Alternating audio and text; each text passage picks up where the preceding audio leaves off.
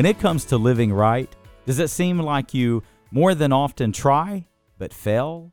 Well, today on this broadcast of Awaken to Grace, we are in 1 Peter chapter 1. We are in part 2 of a sermon called When You Mess Up, Don't Give Up. Oh, my friends, that's what Satan wants. He'll be the very one who tempts you, and then he'll be the very one that accuses you. Well, you know what? When you fail and when you mess up, as we all do, don't give up. Today, I'm going to show you the secret to living right. And you know what? It's right there to be discovered in God's word. We're going to be in 1 Peter chapter 1. This is part 2 of the sermon. If you've already missed part 1, go back, find it. You can go to my website awakentograce.com or get my mobile app, download it right now on your device. And when you do that, sermons just like this and hundreds upon hundreds of others are right there at your fingertips. We create spiritual resources. Why?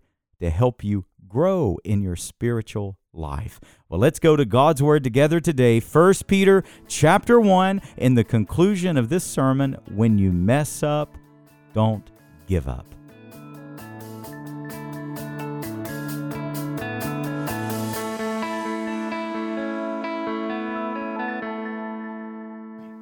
I have to prepare for growth.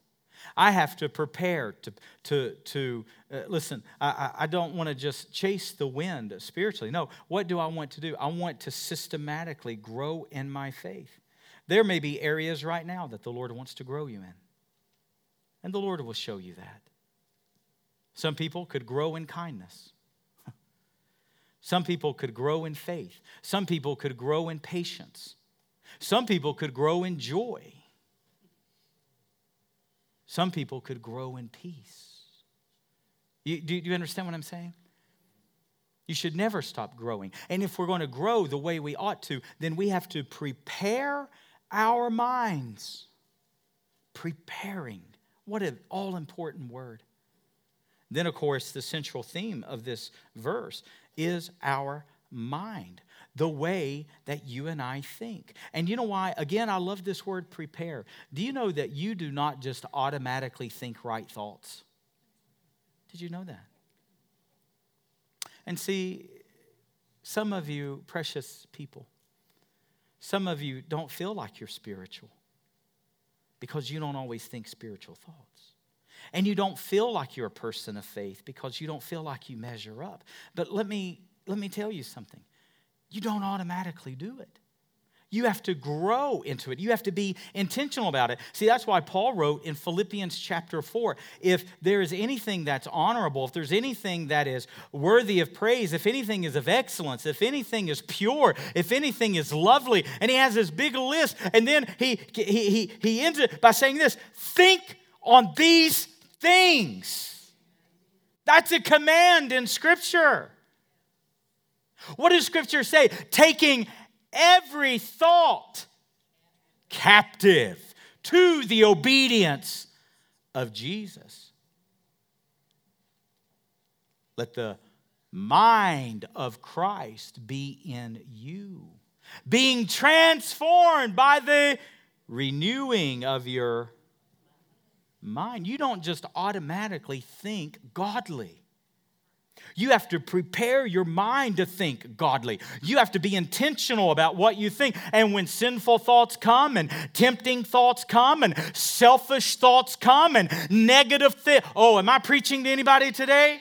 When negative thoughts come and, and lies from there, no, you have to take that captive to the obedience of Jesus. And what are you doing when you do that? You're preparing your minds for action. You're on the battlefield, and Satan tries to shoot these fiery arrows at your mind. And he tries to tell you you're not good enough, and he tries to tell you you don't measure up, and he tries to tell you that you'll never be a spiritual person. No, you take it captive to the obedience of Jesus, and that's where you go, No, who I am is who God says I am. And listen, you and I have to be careful that we don't settle and go, well, my mama was negative, and that's why I'm negative. My dad was critical. That's why I'm so critical. No, my friends, you're a new creation in Christ. You're not your mama. You're not your daddy. You're a new creation in Christ. Amen? So, what's the command? Think like a believer. You're not an old sinner. You're now a saint. Why? Because of the righteousness of God. You can think different today. You don't have to be bound in negativity. You don't have to be that sharp, critical person that you used to be. No, Christ can set you free from those things. But what do you have to do? You got to put the work in. You got to prepare your mind for the battle. And oh, I like this word action. Isn't that a good word? Isn't that a good word? Some of us just aren't in the battle today. We're swinging from monkey bars and we're not on the battlefield. Well, let me tell you, my friends, this is a war. It is a war. Let me tell you what we're going to focus on Saturday night in the prayer service for the nation. Behind every headline rages a spiritual war behind every headline. So you and I cannot get entangled in all of these quarrels and arguments. Amen. You're sitting at Thanksgiving with your family and politics comes up. Isn't that a fun time? Oh, don't entangle yourself. I'm not saying don't know the issues. I'm not even saying don't have logical thoughts. And uh, listen, I, I mean, I know for myself, I have very strong views and very strong opinions. I want to be a persuasive person. I want to be able to, I want to be able to sit with somebody who sharply disagrees with me, and I want to have the skill to be able to say, explain to me why you think that. And then I want to have the skill to be able to say, okay, I can see what you're saying, but have you thought of it from this angle? Have you looked at it like this? Are you thinking like this? I want to persuade. I want to be able to, to uh, rightly have civil conversations. But let me tell you what I don't want to do. I don't want to get sidetracked, quarrel, and argue and get all entangled in all of this, what is behind the headlines, this spiritual war. Can we say amen today? Preparing our minds for the battle, preparing for action. Tuck in those loose ends. Don't let things like politics trip you. Don't let things like temptation trip you. Don't let things like negativity trip you. Don't let a critical tongue or a critical heart or spirit trip you. Tuck in those loose ends. Wherefore, gird up the loins of your mind. Well, that's, that's a great verse, isn't it? now let's unpack the last of it here. Set your hope. Hmm. Set your hope. Now, I like that. Set your hope. It makes me think of Colossians 3. Set your affections on things above, not on things on the earth. You know what I hear in that verse? Again, I hear intentionality. You have to be intentional about your spiritual growth, just like right now. You've carved out time out of your busy schedule to come to the house of God, to worship the Lord, and to learn from His Word. You've taken time. Those of you watching online, wherever you are, you've taken time to learn from God's Word today. Those listening on other platforms, you've taken the time to hear God's word taught. Preparing your minds, that's action. Being sober minded, I skipped that little part, I apologize. What does he mean by being sober minded? Serious. There is a seriousness to your faith. It's not haphazard. It's not when I get around to it. It's certainly not a hobby. If you looked at your spiritual life, your spiritual growth, would you say it's more of a hobby? I do the parts I enjoy. I do it when I get around to it. I do it if there's time. I do it if I feel or I get something out of it, if there's a benefit for me? Or are you sober minded? There's a seriousness to your faith, there is a resolve to your faith. I'm sorry, I'm just going to amen that. That's a good word right there. Amen, Chad. Boy, you're on it today, bro. Oh, yeah, preach it. I'll encourage myself. Sober minded.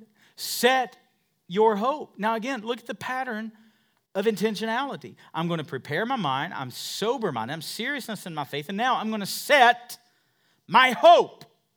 It's not wishy washy. My faith is not a seesaw. I'm not up and then I'm way down. I'm not swinging wildly. Remember that sermon a few weeks ago? We talked about being a pendulum. I'm not going to swing wildly. I'm not going to have these massive swings where I'm high and I'm low and I'm in and I'm out. No. I'm sober minded. I've set my hope, my resolve is firm. And do you remember? I always teach this. Do you remember what the word hope means in the Bible? It's not our English hope, as in cross my fingers. Oh, I hope so. Oh, I hope my faith is real. I hope heaven is real. I hope Jesus, I hope I'm born again. I, no, it's not a cross your fingers wishful thinking. No. The word hope in the Bible literally means a confidence. It is a confident expectation. And Peter writes to these Christians who their world is flipped upside down. They've left their homes, they've left their families, they've left their jobs and their careers, and now they're living in exile and they're refugees, and their world is flipped upside down. And Peter says, Set your confidence Set your hope, set your expectations on the coming of Jesus. You and I may not be in exile right now, but your world may be flipped upside down. Your marriage may be upside down. Your health may be upside down. Your finances may be upside down. Your family may be in great turmoil today.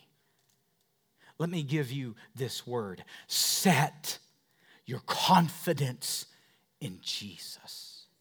Not in yourself, not in a preacher, not in the church, not in your employment.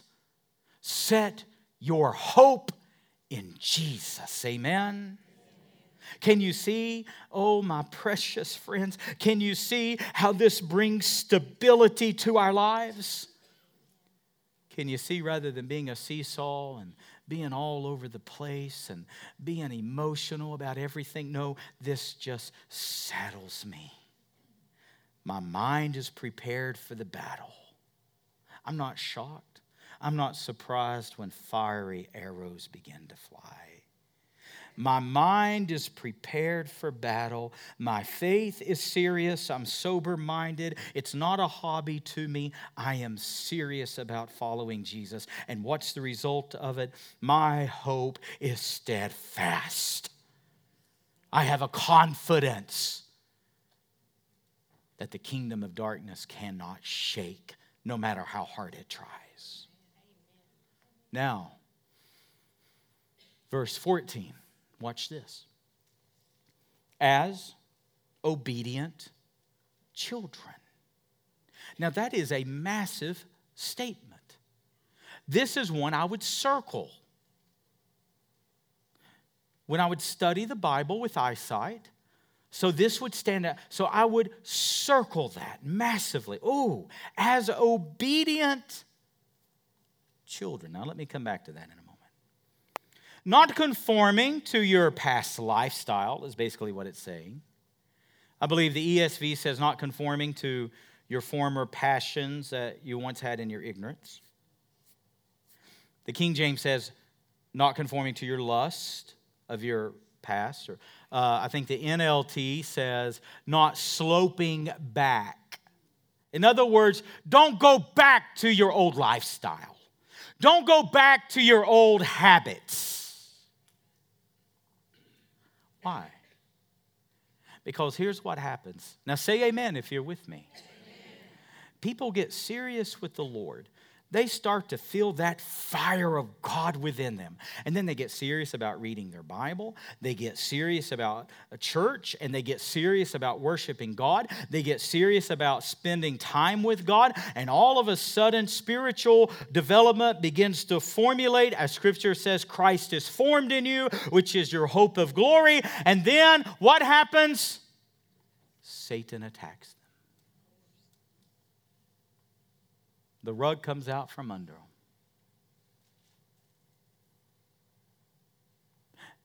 And all of a sudden, following Jesus gets really hard. Being serious, being sober minded becomes really tough. And then all of a sudden, you know what the temptation is? To go back to your old ways, to go back to that negativity, to go back to that critical heart, to go back to that temptation, to go back to that affair, to go back to that addiction, to go back to that laziness, to go back to those distractions. The temptation is to go back. So, what does Peter write? Because your mind is prepared for action, because you're on the battlefield, because you're serious in your faith, because you have resolved, you've set your hope fully. Oh, I like that word fully. You have cut every string to this world. You're all in on God.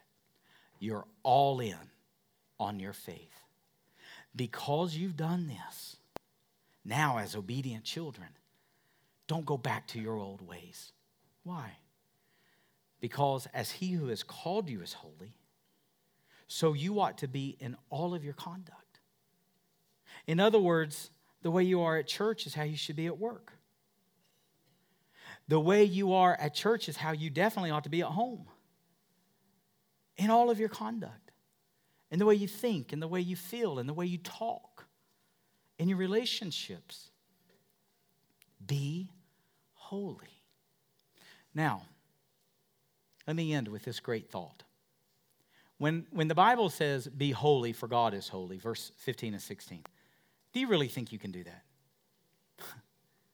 if you're like me, I just slump my shoulders a little bit. Holiness?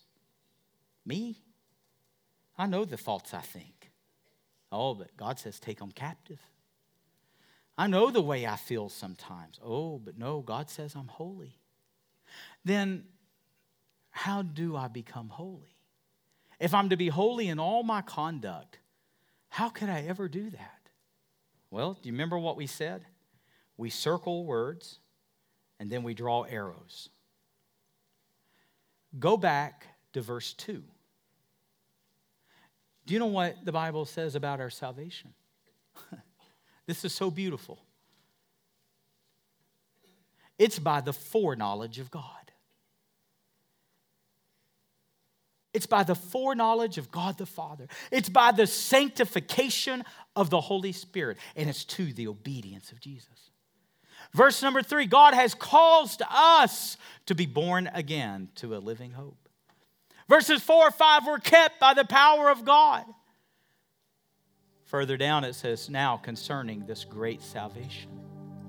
Do you know why you can be holy, my friends? It's because it's not sourced out of you, it's sourced out of God. And you know what? Now, what do we say? This all important phrase, as obedient children. Do you know why that's so big? Because when you're, how many of you know your children are just like you, aren't they? They got your nature, they've got your traits. You know what? If you're born again today, Guess whose nature you now have? God the Father. You're born again. Verse 3 to a living hope. That means I don't have to be who I once was. That's why salvation is not just praying a prayer, it's a transformation of my nature. I've now become a divine partaker of the nature of God. Friends, that means holiness is within us. That's why you can say no to that addiction. You can. You can. You know why? Because you're now an obedient children. You can act just like God because you're born of Him.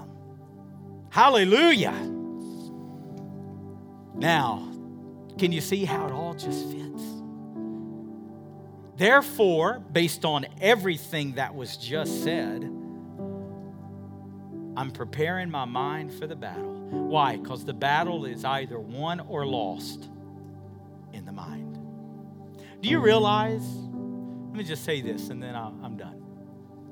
You realize when Goliath faced Israel for 40 days, the Bible says he railed against God and Israel. You know what that battle was? It was a war of words. Not a spear was thrown, not a javelin was thrown, not a sword was thrust. All Goliath did is he won the war with his words until that little boy David showed up and said, Who does this uncircumcised Philistine think he is? And then the war was over. Elijah, Mount Carmel, fire from heaven. And then Jezebel sent And what was it? A war of words. Who's lying to you today? What's Satan saying to you that it shut your faith down? What is Satan saying to you that it's paralyzed your marriage? What's Satan saying to you that it's paralyzed your faith? No, my friends, what it is is a war of words. And I'm telling you, on the authority of Scripture today, prepare your mind for the battle. You are more than an overcomer. You're more. You're more. Don't take it. Don't take it. Don't let Satan run all over your family. And for some of you, I say lovingly, but I say pastorally get off the monkey bars. Quit playing church. Hallelujah. Quit playing church. Get off the merry-go-round. Quit going down the slides. And put on the armor of God and engage in this battle with us. Amen.